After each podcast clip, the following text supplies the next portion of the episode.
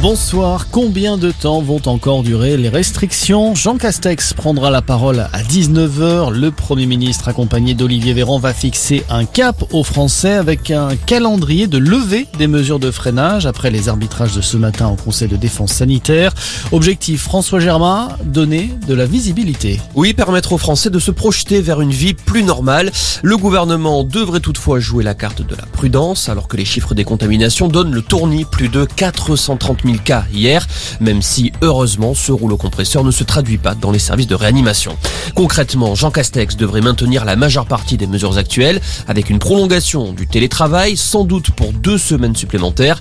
Les jauges dans les salles de spectacle pourraient aussi être prolongées, tout comme la fermeture des discothèques. Enfin, on devrait également y voir plus clair sur l'application imminente du pass vaccinal. Les précisions de François Germain. En attendant, les enseignants étaient eux dans la rue. Aujourd'hui, nouvelle journée de mobilisation pour dénoncer la gestion de la crise sanitaire par le gouvernement. Une journée visiblement moins suivie que la précédente.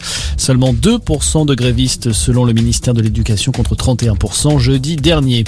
Dans l'actualité également, une cellule d'écoute mise en place dans le lycée de Champagnole dans le Jura. C'est là qu'étaient scolarisées les quatre victimes d'un accident de la route hier en fin de journée. Selon le procureur, le conducteur a perdu le contrôle de son véhicule sur une route très verglacée. Une enquête est en cours.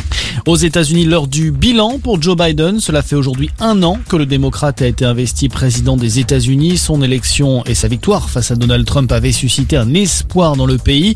Un an après, l'impression générale est plus mitigée. Joe Biden a d'ailleurs reconnu aujourd'hui en conférence de presse que son objectif de rassembler les Américains n'était pas encore atteint. Et puis du handball pour terminer cette édition. Début ce soir du tour principal à l'Euro masculin. L'équipe de France affronte en ce moment les Pays-Bas à Budapest. Voilà pour l'essentiel de l'actualité. Très bonne soirée à tous.